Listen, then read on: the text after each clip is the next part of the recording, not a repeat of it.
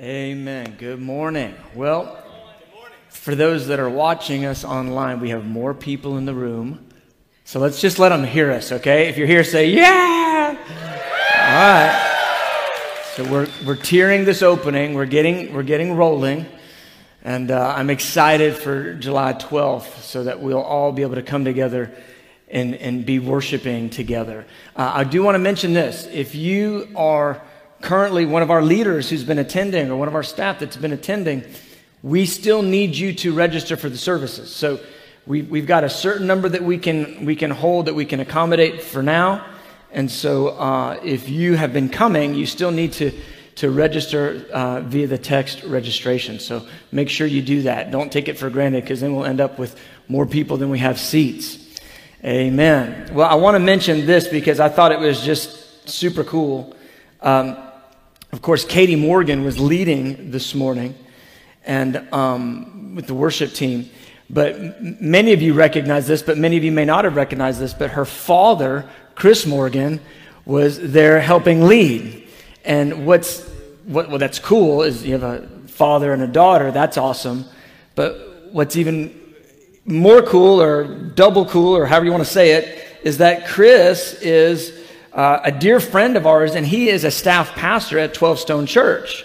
And so, what we had this morning was an example of the body of Christ coming together across the walls of different church, you know, church names. And uh, I just, I just, I don't know. For me, I just thought, I'm not sure that I've ever seen that, uh, at least in my experience. A dad with his daughter, and both of them are members of neighboring churches coming together to lead uh, the body of Christ in worship. So I just thought, what an awesome experience and what a kingdom thing. And so I was super excited by that. All right, this morning, I want to um, finalize our series. We've been teaching on biblical justice. Um, I know uh, I've heard from many of you how the, the study of biblical justice has been super helpful in helping you to get a biblical paradigm and understanding when the scripture talks about doing justice, what it actually means, what the words actually means. And uh, words actually mean. And, and, and so it's helped calibrate you. And I, and I pray that in the days ahead, as we talk about righteousness and justice, as we talk about the expansion of the kingdom of God, as we talk about doing justice, that we're able to use um, these thoughts as a plumb line for how we express justice in the earth. It's, it's not something, justice isn't an idea that our government gives us. It's not an idea that the world gives us. It's an idea that Jesus gives us and that the kingdom of God is built on his throne, which is established on righteousness and justice. And so these things are not foreign to, to the community of faith, they are native to us. And they are intrinsic to the gospel. And so when we have these components in our minds and our, this understanding, then we're able to actually, with a, a heart that accords with the kingdom of God, we're able to, to live righteously and do justly as a normative part of the way we live. Amen. So uh, let's do this. Let's have a word of prayer and we'll get into this final uh, message in the series. And I really, I'm asking Holy Spirit, even today, to, to release clarity and to really plumb line these things in our hearts. And so, uh, would you just pray with me as we as we believe God even now to transform us by the word. So, Lord, we love you. We thank you for your word. Jesus, I'm here to be used in any way you desire. This is for your glory and for your praise. And I'm here to worship you even in the preaching. You're the one that we love. You're the one that we that we desire, that we want to portray, that we want to express your heart and your kingdom. And so, Jesus, we came to hear from you. So I pray, use my weak words, anoint them, and let me speak as your oracle today. Let me say the things that are on your heart that will give us clarity that we could live by your values uh, according to your will and for your glory. And so, Lord, even right now, I'm asking, open the eyes of our understanding break in with light and revelation, shift our paradigms. Let the word of the Lord run swiftly and be glorified. And Lord, stand here with me. Hold my hand. I give you thanks. I give you praise. We love you. In Jesus' name, everybody said amen. amen. A little better, amen? amen? All right, good. Okay, so the notes are there available online for you. If you're following on any of our feeds, they put them in the comment section, the easy link. Um, if you're here in the room, you can get them from our website, prayermissionschurch.com. And I'm just going to walk through uh, the beginning today, just talking uh, a little recap of where we were last week.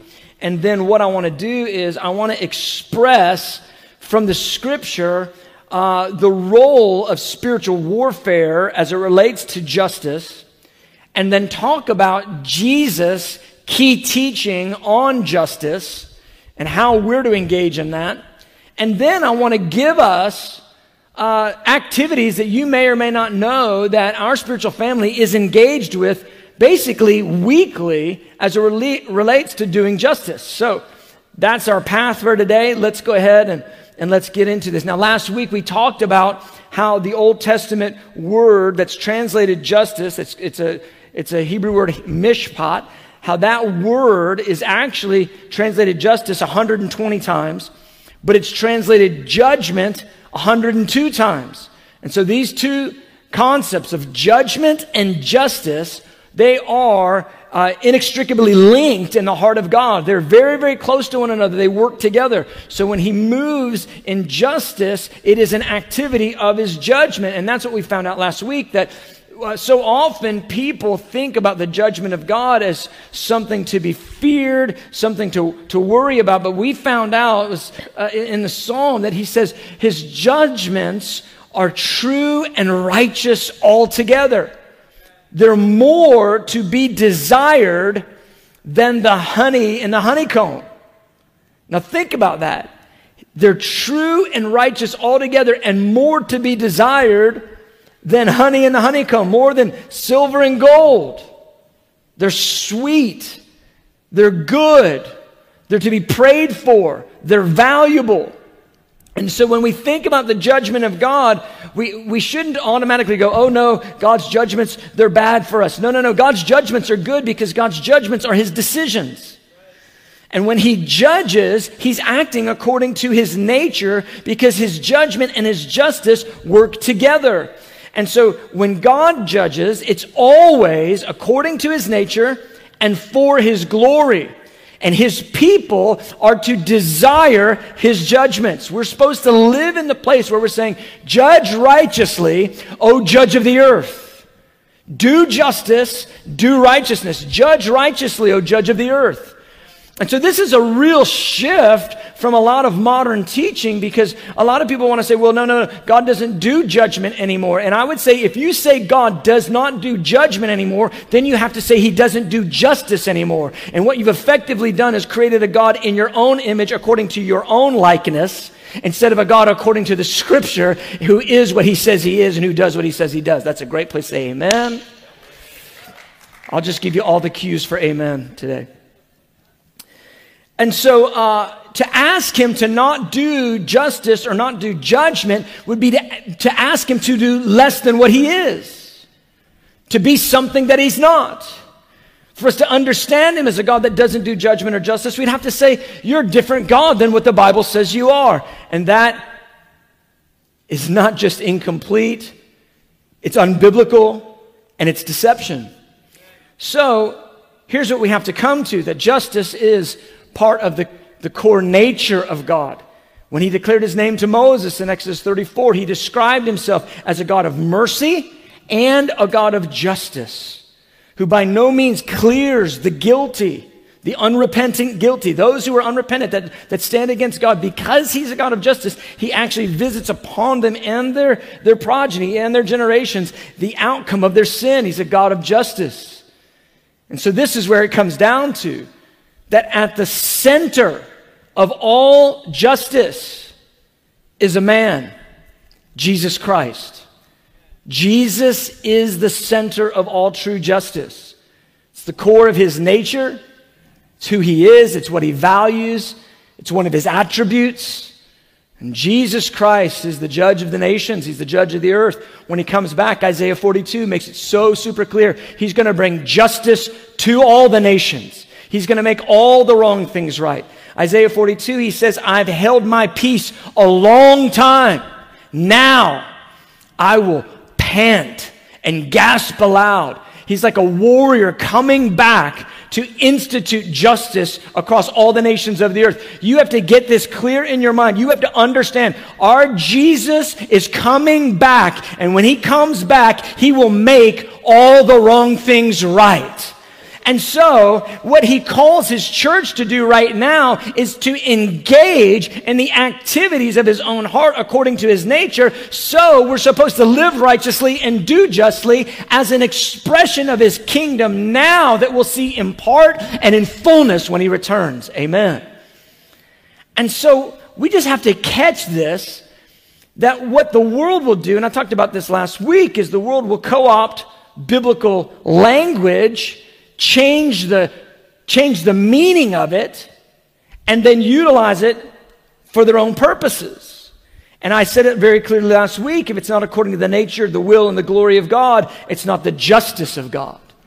And that's not to say this, because uh, uh, Alicia, my assistant, she asked me, so she goes, So are you saying that only Christians can actually do justice? And, and, and, I said, No, no, no. God's way bigger than that. God can use a donkey to bring about his purposes. He can use an unsaved, unregenerate judge, king, leader to bring about his purposes. He, he can use anybody to, to bring about his purposes according to his nature, his will, and his glory. But here's the thing it has to be biblical, it has to be according to his desires. So even somebody who's completely unaware of God's ways and will could actually act in accordance with his ways and will because he's sovereign. He says it this way He says that the king's heart is in the hand of the Lord and he turns it however he wishes. And so true justice is according to the nature, the will, and the glory of God. False justice ultimately exalts something else instead of God's desires, God's will, and God's ways. And that's how we're able to discern if something is true justice, biblical justice, kingdom justice, however you want to say it, or if something is false justice. And what the enemy loves to do, and we talked about this last week, is he loves to use the terminology put shreds of truth in it that actually accord with biblical understanding, and then fill it full of deception, call it something good, but it's actually something evil. And so we have to be a people who are so peculiar, who are so anchored to the Word of God, so anchored to the Scripture, so anchored to Jesus Christ and what we find is we'll find ourselves at times, and, and, it sounds like we, we may say certain things, and it sounds like we're on the political left. And, and then we say other things, and it sounds like we're on the political right. And, and the deal is, we're not in either camp because our kingdom is not of this world, and Jesus is preeminent over all. So when we're speaking the kingdom values into the earth, we're speaking something that transcends right or left. It transcends generations and cultures. It transcends everything because He is supreme. He reigns over all. He's over all culture. He's over all political parties. He's the King of kings and the Lord of lords. And His church should accord with His values and live for His glory. Amen. All right, I'm already preaching. I'm just in the introduction. All right. Now, let's talk about justice and spiritual warfare. Okay? Justice and spiritual warfare. Now, this is something I've found as a, as a, a teacher and a preacher uh, uh, of the word is that oftentimes what you'll find is um, different preachers, teachers, movements, they will emphasize a certain uh, message from the scripture uh, above others. Like certain groups will have a, a gift for, for maybe physical healing. Uh, other groups will have maybe uh, an emphasis on, uh, you know, an area of prophecy or revelation. Others will have an emphasis an emphasis on doing works of justice or outreach. And, and, what I find is the Lord actually sets the members in the body as He wills, and, and, that's okay. Uh, but you don't want to you, you don't want to emphasize one to the exclusion of all the others. Okay? But, but here's what tends to happen in our humanity because we're imperfect and, um, you know, we're, we're, we're pretty simple, really. We're kind of simple people. What we'll tend to do is emphasize one, exclude the others. And, and, and because we have real revelation in one area, we will actually emphasize that area and pit that area against other areas that are actually kingdom things. For instance, like oftentimes I'll hear um, somebody preach on mercy.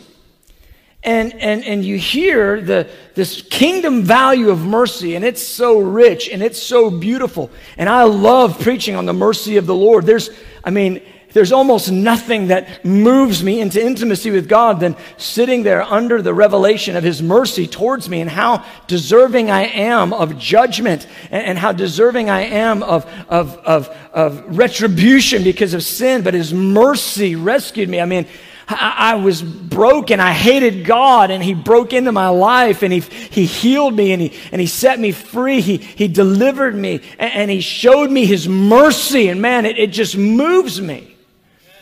But oftentimes you hear somebody, they'll, they'll preach a heavy message of mercy and they'll never talk about judgment.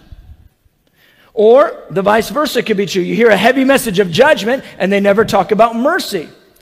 And, and here's what we have to catch that in God, He does not have to delay one of His attributes to operate in another.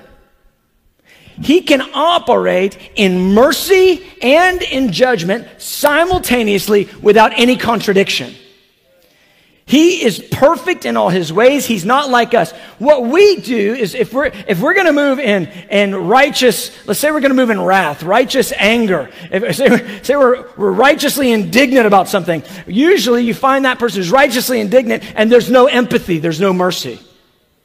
Or you find the person, they're very merciful, they're just oozing with mercy and kindness, and they just never want to bring accountability to sin.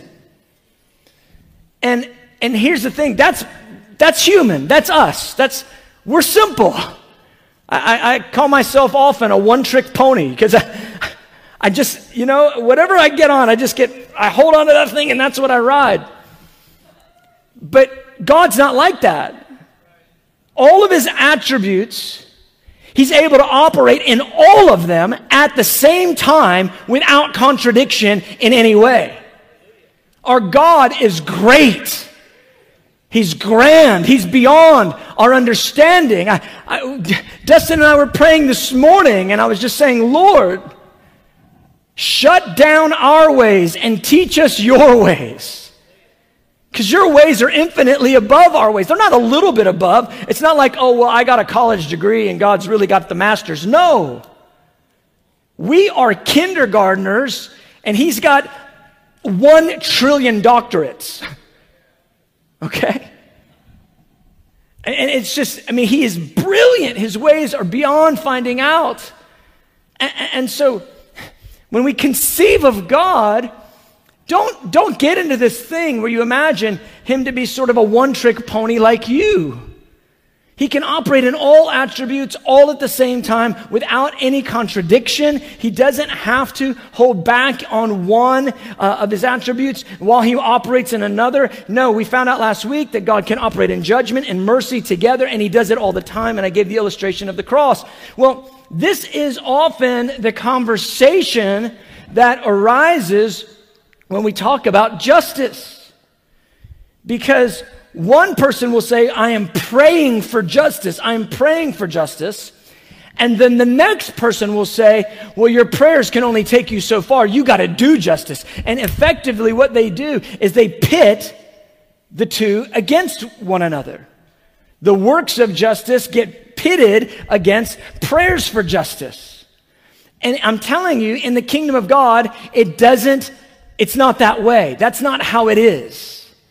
Uh, I've got many examples of this. I've heard this often. And I wholeheartedly agree. Now, just hear me, just hear me out fully. I wholeheartedly agree that we have to do works of justice. I've emphasized that for the last two weeks. But at the same time, I will tell you this prayer for justice is not somehow the salt that you sort of sprinkle on the justice meal. It's not sort of this complement to the actual work.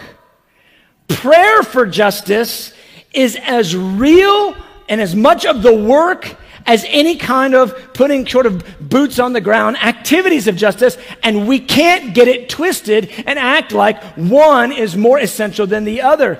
In fact, here's the deal we have to realize that when we're working for justice, there is an enemy of that activity. His name is Lucifer. He's known as Satan because he's been cast from the abode of God in rebellion. He stands against every activity of righteousness and justice. And as I already mentioned, what he does is he loves to utilize the same terminology, twist it at the root, and he will actually use kingdom terminology for his own selfish purposes to get people to turn away from God and actually turn towards him. He's really sly. He uses something called deception. The thing about deception, it's hard, is that it's very deceiving. Somebody goes, I'm not deceived. Well, how do you know? Deception's very deceiving. You have to be anchored to the Bible, to the truth of the Word of God, and, and not demand the Bible to speak to you, uh, to tell you how you're right, but actually come under the Scripture and allow it to dictate what is right to you and allow your life to accord with what the Scripture says. And that will cause you to be in all sorts of challenging places. You'll have to say things that aren't popular. You'll find yourself in one conversation agreeing with this group and another conversation agreeing with that group. And then you'll find, well, neither group really expresses my heart because my heart is what the Bible says. We have an enemy in this fight for justice. It's Satan. He's the enemy. And here's my point if we don't address things spiritually, it doesn't even matter if we address things naturally. I'll just say that again if we do not address things spiritually, it does not matter if we address things naturally. Because whatever is of kingdom value, whatever is according to kingdom power, whatever releases kingdom influence in the world, in the earth, has to first be bought in prayer before it's ever bought in actions. And the scripture makes this so evidently clear. And so, if we're going to do things Jesus' way, we actually have to live out his ways and we're going to look peculiar. Let's just think about this, this concept of prayer, for instance, how weird that is. You're speaking to a God you cannot see, and he speaks back to you. I mean, have you ever seen like these interviews that they'll, they'll get a, a, a, Christian pastor sometimes and they'll, they'll ask him, they'll just try to get him in a gotcha moment and they go, So, does God speak to you? And they make it sound really odd, like you're just the weirdest thing. So you're hearing voices. You hear voices? Okay, okay, pastor. Hearing voices, that's good. You know, I mean, they just, and they'll just mock it. But at the core of our faith is we speak to a God we cannot see, and He hears, and He cares. And when we ask Him to do His will, He institutes His will in the earth. And, and this is a, a component of our faith that is absolutely critical that he does nothing on, on the earth unless he does it in, in agreement with humans. Now, God set himself up that way. He, he doesn't need us, but he set up the structure that he would have human agreement on the earth in order to institute his will. That's what he does. That human agreement is prayer. People say, We want your will. Why did Jesus ask us to pray, Your kingdom come, your will be done? Couldn't he bring his kingdom and do his will anyway? Yes, he could. He's God. He's sovereign. He can do all things. But guess what? He has wrapped himself into this commitment of relationship with you and I where he wants humans on the earth to ask him to institute his will. That transaction of prayer is how he runs his kingdom. Even in Psalm 2, he tells his son, He tells Jesus, the Father tells Jesus, Ask me, and I'll give you the nations for your inheritance. Now, think that through for a moment. This institution of prayer is so central to the progress of the kingdom of God that even the Father tells the Son for the Son to ask the Father. If this is how he runs his kingdom, how much more should his church be engaged in asking him to institute his will on the earth? And, and so this is a, it's a, a grand mystery. It's completely peculiar. Nobody that doesn't, that, that it's unsaved would think this makes any sense.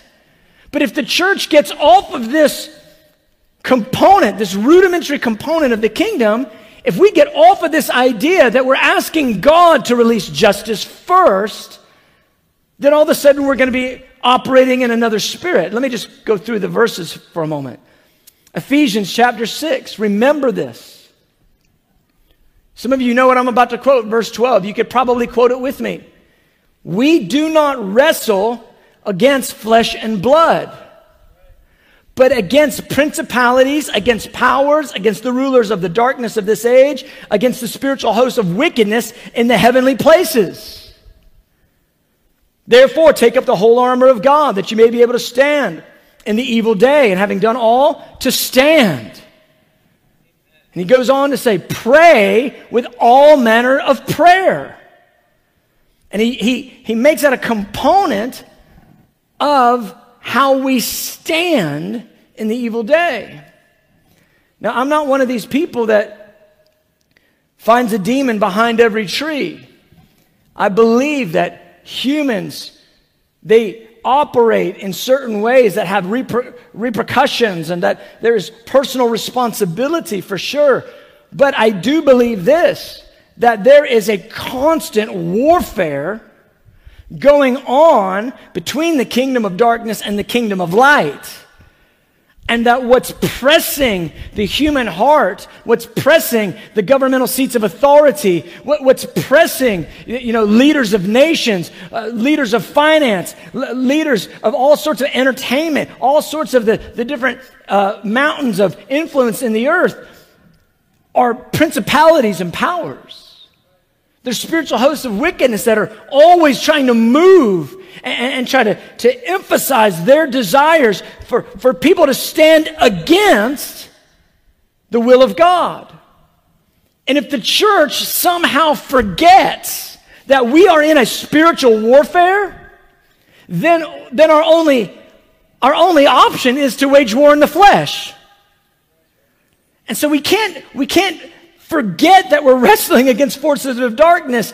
Because if we do, we, we just get in the flesh. And here's the deal if you wrestle in the flesh against flesh, I can guarantee you something flesh will win.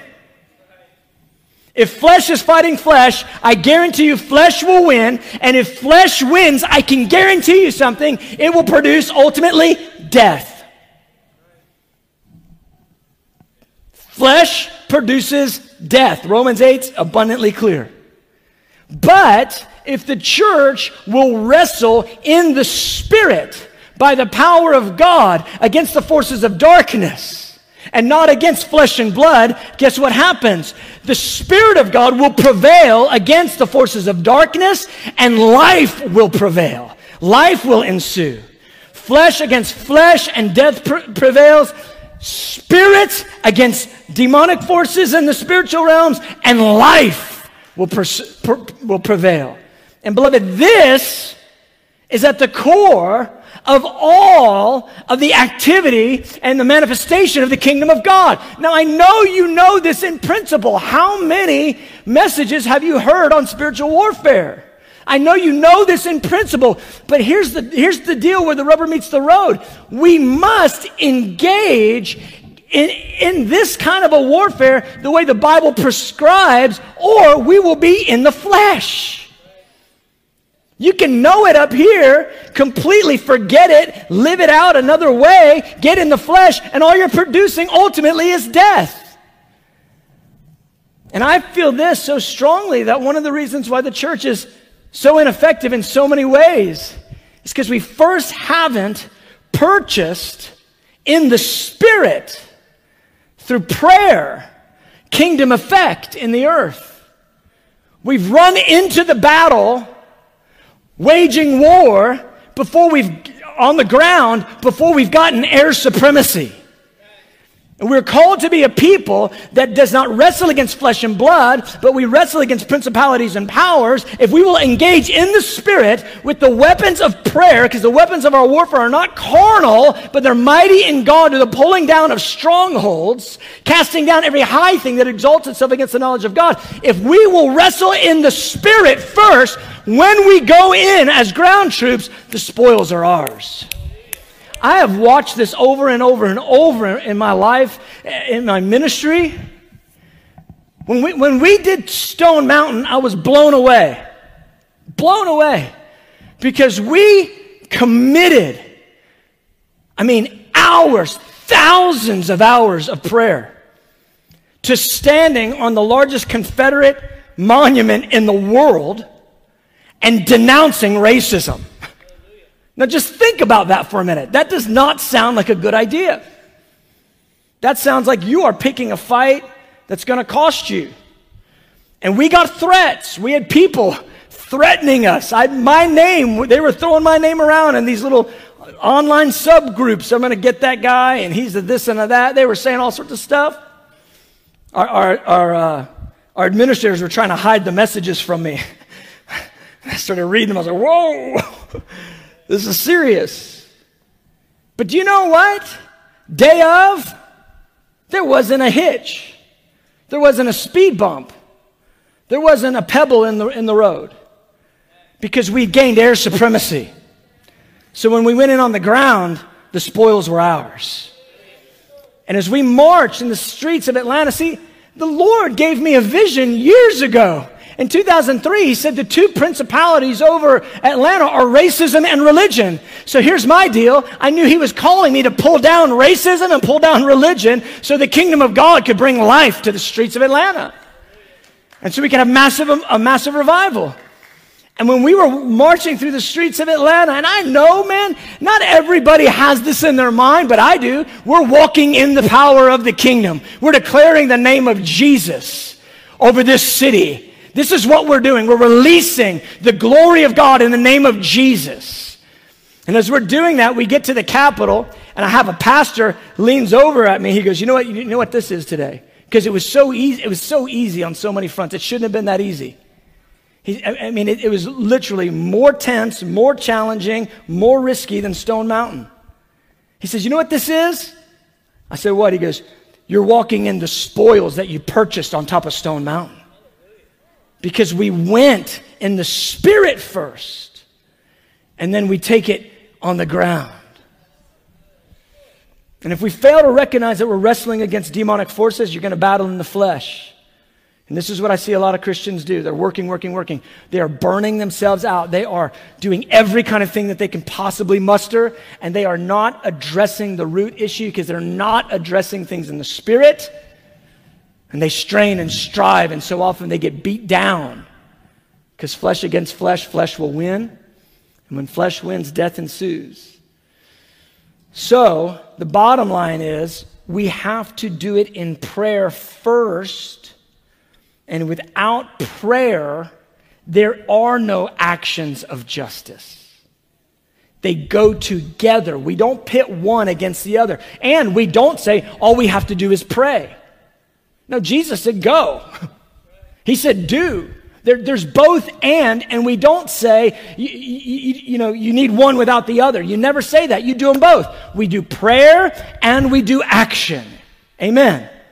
Say, say prayer and action. That's Christianity. Prayer and action. And, and the action is we walk out what we purchased in prayer. That's the kingdom. That's what this thing is. All right, so let's look now at Jesus' key teaching on justice. It's really interesting. It's this parable he told in, in Luke 18. Now, so much of his teaching, I told you before, he, he's actually telling us to do justice. But in this passage, it's, the, it's the, the most significant one where he actually emphasizes the terms for justice. And in this particular passage, he's specifically talking about reparative or restorative justice. And he tells a story. Let's read it and then I'll, I'll sort of retell it and then we'll, we'll work through the passage. It's Luke 18. And I've preached on this many, many, many times. But let's just walk through it again. It says, Then he spoke a parable to them, to the disciples, that men always ought to pray and not lose heart, saying there was in a certain city a judge who did not fear God nor regard men. Now there was a widow in that city, and she came to him saying, Get justice for me from my adversary. Get justice for me. And, and that word for justice there, there's two, there's two New Testament words, two Greek words that are used. This one specifically means avenge me. Restore what's been taken from me. It's powerful. Get justice for me from my adversary. And this unjust judge, he would not for a while, but afterward he said within himself, Though I do not fear God nor regard man, yet because this widow troubles me, I will avenge her. Same word. I will avenge her. Lest by her continual coming she weary me. Then the Lord said, Hear what the unjust judge said. Do you hear that? That even, his point right there in verse 6 is, even the unjust judge said he would do justice because of this widow's continual coming. But verse 7, and shall God not avenge, again the same word, his own elect who cry out day and night to him, though he bears long with them? I tell you that he will avenge them speedily. Nevertheless, when the Son of Man comes, will he really find faith on the earth? Now, I'm not going to do a full teaching on this parable, but let me just give you some points. The purpose of this parable is to get people to pray and not quit. He says it at the top. The reason why he was telling the parable is so men would pray and not lose heart, or another way, another translation says, pray and not faint. Hear me, hear me. How many times? I mean, I, have been doing this deal 25 plus years and full time ministry, how many times have I heard believers tell me, well, I was praying, but God didn't answer, so I got to do something else? No, there's nothing else to do until you pray to get your answer. There is no other thing to do. You can't do something else if you haven't prayed through. So he taught this parable to teach us this principle that when we pray, we pray until we get the answer. You know that old thing, push. You pray until something happens. You push. You pray until something happens. Now, we don't push in the flesh, we get grace to pray and intercede. But we pray and we don't stop praying. He says, keep knocking, keep asking, keep seeking. He who knocks, it'll be open. He who asks, he will receive. He who seeks, he will find. There is a, there's got to be a grit in the heart of believers where we will pray and we don't stop until we pray through. I love the old Pentecostals. Man, they used to pray through. Anybody ever went to one of those churches that those tarrying meetings? And they, those watch night meetings and man, they just go and they just bury themselves in the altar and just pray until they prayed through. Through what? Through all the traffic in the spirit. Through all the warfare in the mind. Through all the atmospheric stuff. They prayed until they prayed through. And we've lost that. We think the obligatory prayer, prayer over the meal, God bless the meal and God bless the outreach in Jesus' name, is like that's it. And I'm telling you, there's got to be a place where we take our stand in the Spirit and recognize I'm not fighting people. I'm, I'm, not, I'm not even fighting systemic injustice, though I'm against it. I'm fighting demons. I'm fighting Lucifer.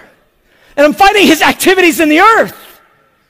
And if I want to see justice, I need to dethrone that principality that has been doing injustice and utilizing man as his puppets.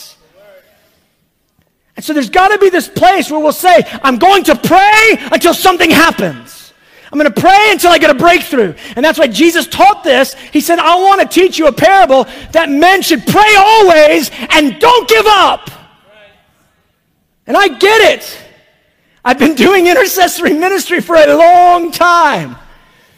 I've been to more unanointed prayer meetings than 99% of the people that I know.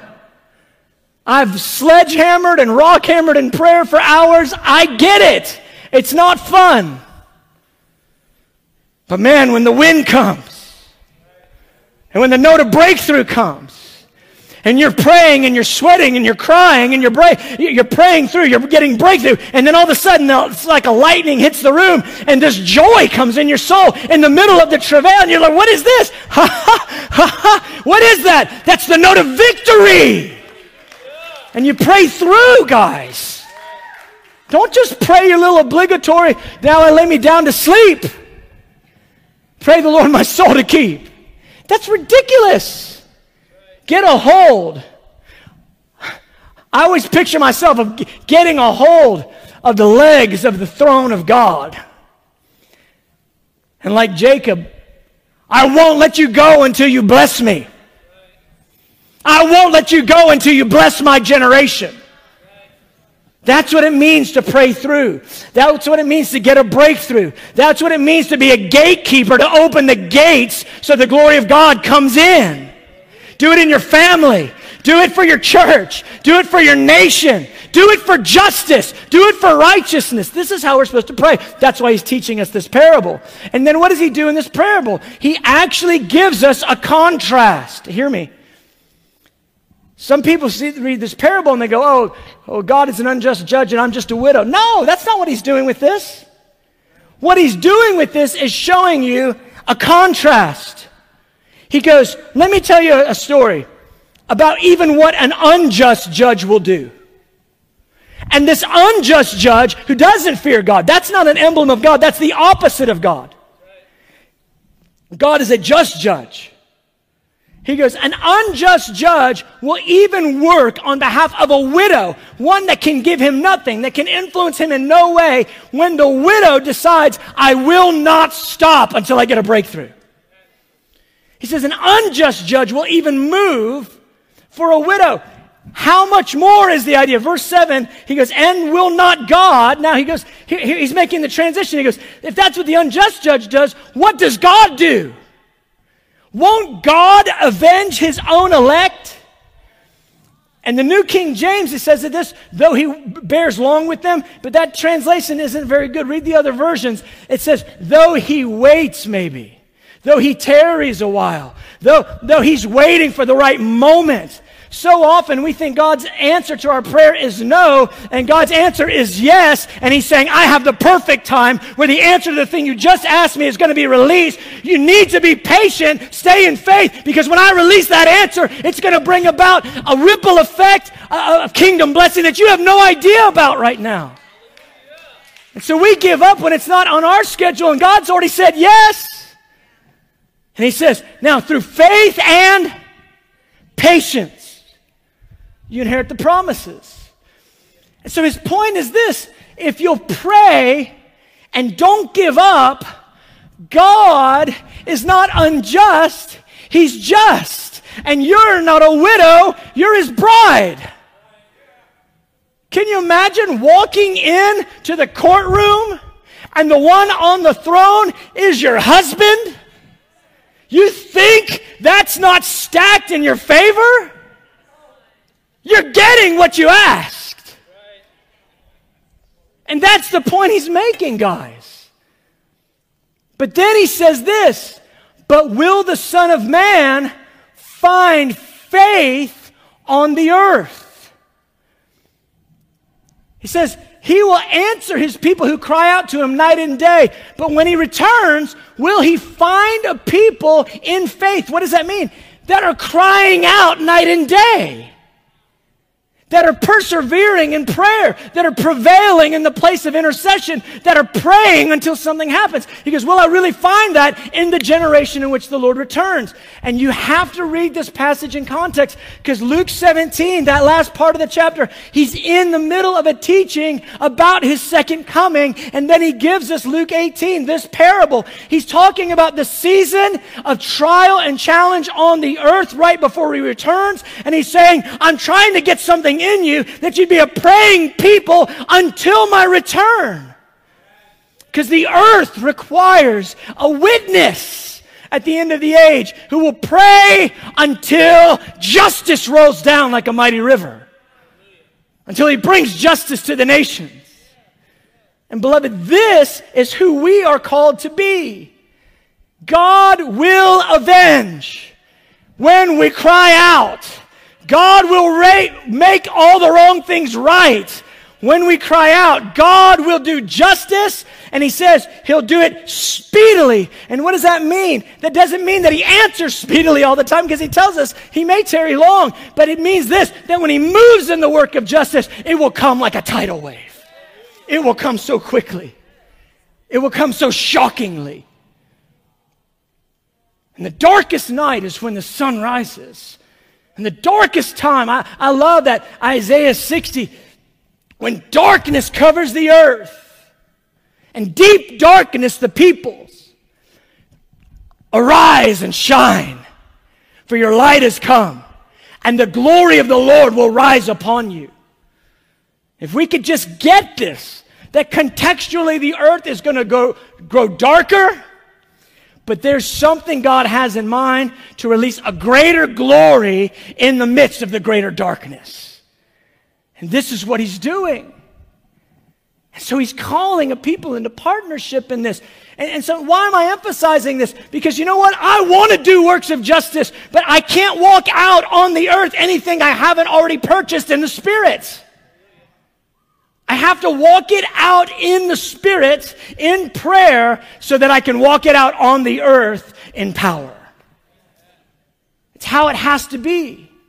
We don't do one without the other. We don't do one and, and, and say that's not enough. We do them both together. And the Lord says, Will I find people of faith on the earth crying out night and day? And I just want to say this, guys, this is why, one of the key reasons why we do 24 7 prayer. Luke 18 is one of our theme passages. He will answer speedily when we cry out night and day.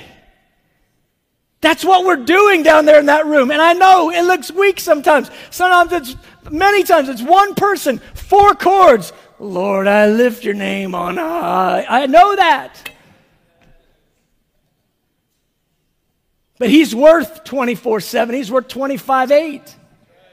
And if he says, cry out night and day, and will I find faith? I want to say, yes, Lord. Find the people right here. Yes, Lord. That we will prevail in prayer. We'll do this with you. You want a, you want an, an all day, all night expression of intercession in our city? Awesome. You know what that means to me? That means there's an all day, all night of righteousness and justice that's going to be released in our city. We call it revival or reformation. He's going to release justice to the extent that we cry out in prayer to, to access it. So, I'm landing now. As we pray for justice, we follow Jesus' commands to express justice. As we intercede and cry out for justice, we actually step into the gap and become some of the answers to our prayers. Because when he's expressing the gospel and he's saying, when he, when, for instance, when he quotes Isaiah 61 and he says, This is what I've come to do in the gospel. I've come to preach good tidings to the poor. I've come to heal the brokenhearted. I've come to set at liberty the oppressed. Do you see the activity of justice that's linked, it's, it's tied right to the activity of the proclamation of the gospel in Jesus' ministry. They are not separate, they are one. We preach the gospel. Uh, uh entrance of the kingdom, we preach the gospel of salvation, and we do the works that lift the poor and the needy. We do them both together. This is the kingdom. We don't do one without the other. We don't pray without works. We don't preach just the entrance to the kingdom of heaven without the activities of lifting the downtrodden. They both go together. We don't have to pit them against one another. Do you see that? So praying night and day doesn't go against preaching night and day. And preaching night and day doesn't go against acting night and day. We do 24 7 worship and prayer. We do 24 7 acts of justice. And in those acts of justice is the proclamation of the gospel and everything that the gospel is. The entrance to the kingdom, but the broadness of the kingdom, the manifestation of the kingdom, which at its root has the manifestation of righteousness and justice. So in the gospel, we preach salvation. We preach liberty. We press, preach freedom. We, we look out for those who are most vulnerable in the society and we minister justice on their behalf. We act for the widow. We act for the orphan. We act for the foreigner. We act for the poor and we act for the oppressed. That's how we do this. We pray and we act. We pray and we act. When do we stop praying? Never. When do we stop acting? Never. This is who we are in the kingdom. So, Simple thoughts. I've wasted my breath for three weeks if this doesn't actually turn into how we walk this out with our lives. I'm just, I mean, I just tell you, I'm done with Christian entertainment church. I'm just done with this. You can get more Christian entertainment in so many places. This is, it's, it's just ridiculous. No, the church has to actually be what we say we believe. We have to walk this stuff out. And, the idea that we would sort of like church message connoisseurs. Oh, I really like the word he preaches over there. Oh, I really like the worship over there. And then we would just, from a consumer mentality, just pick the place that we like the best based on our own proclivities. That's ridiculous. God sets the members in the body as He wills. You better ask the Lord where He wants you and then get in that spot and do kingdom in that spot. That's what you better do. You would hate to show up day one of eternity and you go, Yeah, Lord, how, how's it going? He goes, What were you doing? What, what do you mean, what was I doing? You ran around like some kind of pew hopper, church hopper, going where you liked the, the preaching the most. What were you doing?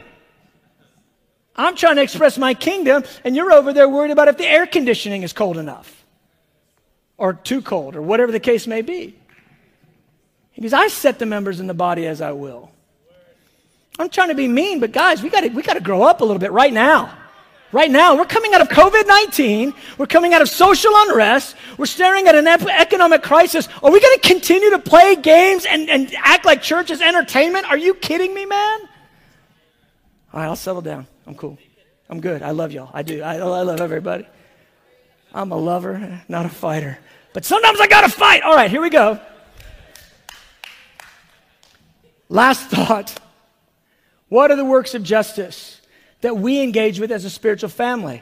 I've listed them out in the notes. And if you'll, if you'll text 555 888 for justice, for justice to 555 888, you get a list of these things I'm about to say and the contact numbers that you can connect to. 555 888 for justice.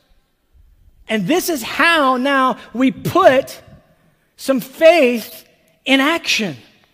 So here's our list. What's the first thing we do for justice? We pray night and day. That is as much an act of justice as anything. I still believe the greatest injustice the earth has ever seen is the wholesale rejection of the most precious human, the most precious one that's ever been, Jesus Christ. So we pray for his kingdom to come and his will to be done and to be done and for the nations to enthrone him and give him the glory due his name. We pray for righteousness and justice to go forth. We pray for massive revival and reformation. We pray for breakthrough in the atmosphere. We pray for the spirit of revelation to fill the churches in this region. We pray for every pulpit to be filled with fire, for every congregation to be lit up with the glory of God. We pray for love to abound, unity abound, grace to abound. We pray night and day for justice. And then the rest of these are in no particular order, but these are all justice ministries that flow right out of our spiritual family.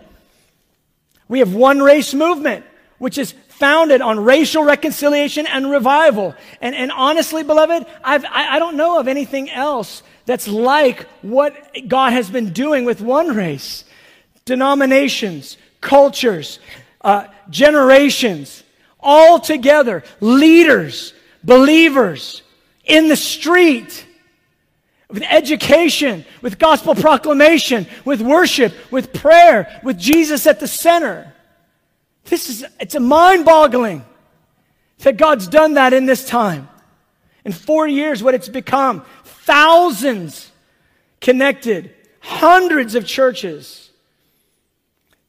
Next, we, we have regular outreaches from foster to a, adoption ministry called Bridging the Gap.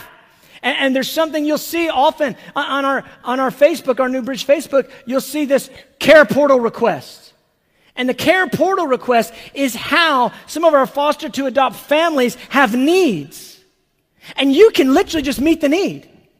They, they might have a, a need for some kind of uh, groceries or some kind of, kind of special situation. And, and so you can just, just answer the care portal request. You're doing justly because you're taking care of orphans.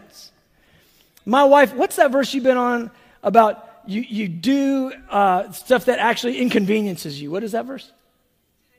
In Titus? Yeah, Titus 3. My wife's been on this. You meet urgent needs as a normative activity of Christianity. And I'll come home sometimes and she's whizzing around the kitchen. Go, what are you doing? She goes, Oh, somebody needs a meal. And she's like putting it all together. I'm like, Do I, do I get to eat anytime? She goes, Yes, it's coming, but I got to do this first. And she'll go run to, the homeless shelter, or she'll run to somebody who's got a need, somebody's sick, or somebody's had a baby. And she's running meals all over. And I'm like, Okay, okay I'll take second place. I'm good. I'm good with that. Because she's obeying the scripture meet urgent needs. The care portal is part of that. We have a nursing home outreach to widows and widowers and elderly. We do that monthly. You know, the Bible just says just visit the widow. Just, just sit with them. And it's not just nursing homes. You can do this peer to peer in our community. If you know somebody that's in that state, just go hang out. Be a friend. We got to get out of this. I'm showing up to church and I'm getting my entertainment. We have got to get into full contact Christianity. Good landing recovery. Do you know that we have, as far as we know, I, just heard uh, Trey Lewis say this, the largest Christian substance recovery uh, program ministry in the, in the whole city of Atlanta, and it's been birthed right out of our spiritual family? I think last count about 80 people that are residential, that are getting Jesus. They're getting therapy. They've got professional counselors. They're getting deliverance. They're getting psychological stuff. They're getting health. They're getting all this stuff together. It's fantastic. It's part of our spiritual family. When we kick back into services, you'll see the whole Good Landing crew will come in and they usually will sit together our church family needs to be loving on them, rubbing on them, anointing them. How are you? Hit them with a little something. I mean, let's see them all get set free. This is, this is what we get to do. We sow uh, monthly into the Lawrenceville Co op, uh, food and clothing poured uh, to the poor. We, we constantly do this. And you can go serve the Lawrenceville Co op. You can go um, help with, with, the reception and, the, and, the, the, distribution at that place. Uh, we do outreach uh, every single uh, uh, month, a couple times a month. Outreach teams. We, and we just we bring the gospel of salvation to the malls. I see Corinne Childers. She's running that, like calling people to preach the gospel everywhere. And we do it during our second service. Now, we haven't been doing it during COVID 19, but as soon as we get back, we're going to be doing that again. You can go out weekly to share the gospel. Well, we don't just take the gospel to, to, to our region, we take it to the unreached, to the earth, finish the task. We, we specifically train people to go to the most hard and the hardest and darkest places of the earth. We've prison outreach. I mean, basically every one of those areas of, of vulnerability, they're, they're represented from the spiritual family, but we can't just sit back and just go, man, I'm so glad somebody's doing that. That's a good thing. We, we have to engage. Engage with one another. Engage in intercession. Engage in the outreach.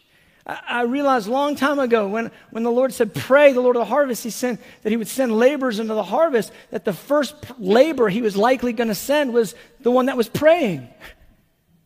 If I prayed for Him to send laborers, guess what? He would oftentimes do to me, put me first in line to be sent. And He wants to do the same with you. Beloved, this is, this is how we have to be thinking as believers that this is not for someone else. This isn't just for that justice ministry or those people that have that justice bent. Now, I know some people that have a greater gift in a certain area, and I, I get that. But man, text that. Text that. How's it? 555 888. Was it do? How is it? For justice. Get that list. Pray over it. Ask the Lord how you can engage. This is who we're to be as a spiritual family. So we don't do prayer without works of justice. We don't do works of justice without prayer. We do them together. And I believe that is the biblical model that Jesus gave us. Amen? All right. Amen and amen. Let's stand. I know if you're watching online, I, I, I know I'm a lot more animated. Well, it's because I got 100 people in the room. when it's just you and a camera and you're trying to preach it, it's like nothing. I don't know how, it's hard to inter, interface. But when you have it, a people that's connecting to you and pulling on it, there's something else that happens. It's a dynamic. So I just cannot wait till we come back. Can't wait till we're all able to be together. We just let's just pray just for a moment. Let's just open our hearts right now. Holy Spirit, Lord, we don't want to take our cues from a news channel, from a social organization, political party. We want to take our cues from you, from the scripture, and how we can walk out works of justice. We want to pray unto this end that you would release justice in the nations. And until that day, we're going to pray until a breakthrough happens. And until that day, we're going to act. We're going to do justly. We're going to live righteously. We're going to walk humbly. Oh, Lord, I pray, draw us into your nature, your will, your character. Lord, conform us to your image. Lord, we love you. We worship you. Thank you for your word. Thank you for the truth of the scripture that always introduces us more to you. We give you thanks. Seal all these things in our hearts. In the name of Jesus. And everybody that agreed said, Amen. Amen and amen. All right. God bless you. We're so glad you joined us this morning. I just want to remind you that our guest reception and our welcome to the family gathering are virtual now. So please RSVP for those. If you have kids, check out our New Bridge Student Ministries Facebook page. This is where you can find lessons every week that are encouraging for the whole family. Stay connected by signing up for our e newsletter and following us on social media. You can find all that information below. Tune in Wednesday, 7 p.m., and next Sunday, 9 a.m. and 11:15. Have a great rest of your day.